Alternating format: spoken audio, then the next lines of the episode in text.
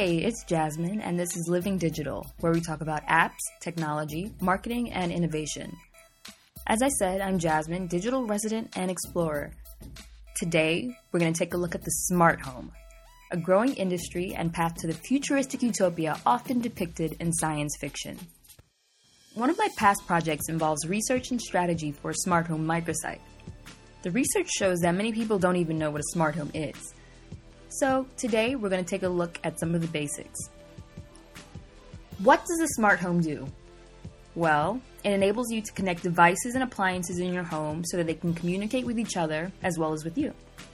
When I say devices, I'm referring to lights, speakers, locks, and basically any device that plugs in.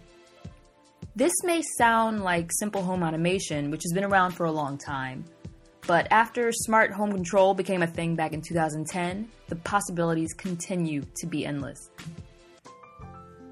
Okay, close your eyes and picture this. Unless you're driving, or walking, or in the subway.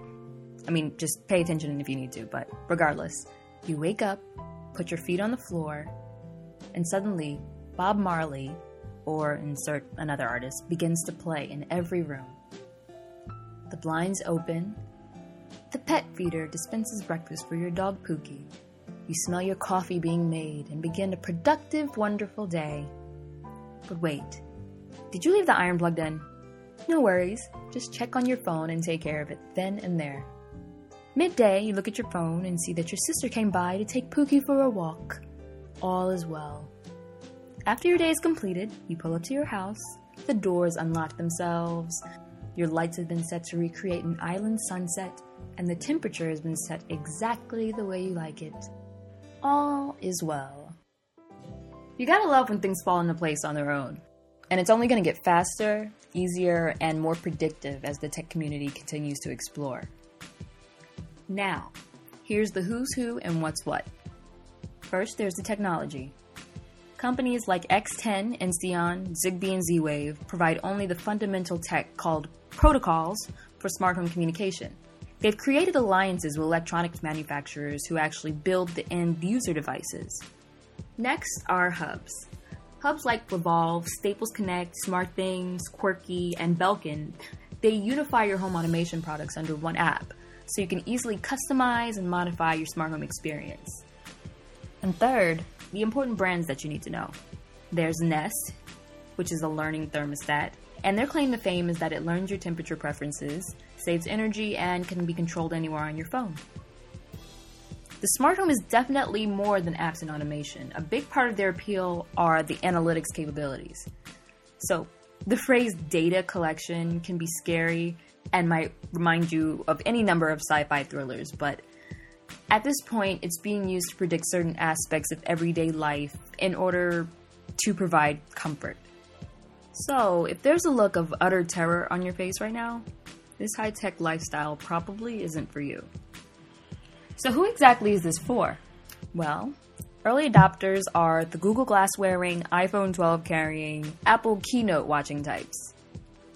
But an article in the International Business Times confirms that the audience is a wide one. This includes young professionals, families with kids, and eventually even seniors who are going to shift to in home aging down the line. The other high profile smart home brands include Dropcam and Hue. H U E, Hue.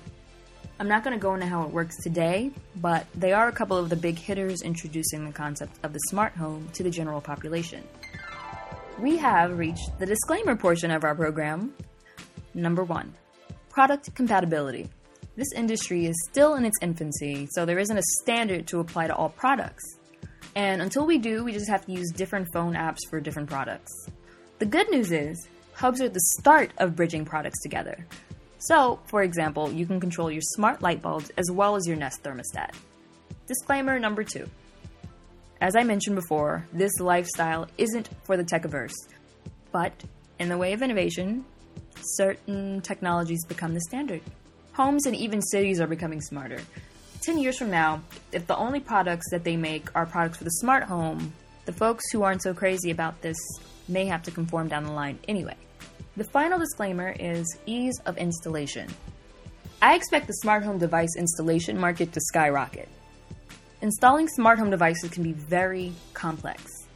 For one of my past projects, it was my responsibility to kind of comb through them, see how it works, how long it takes for the average person to set it up, and it definitely isn't always going to be straightforward.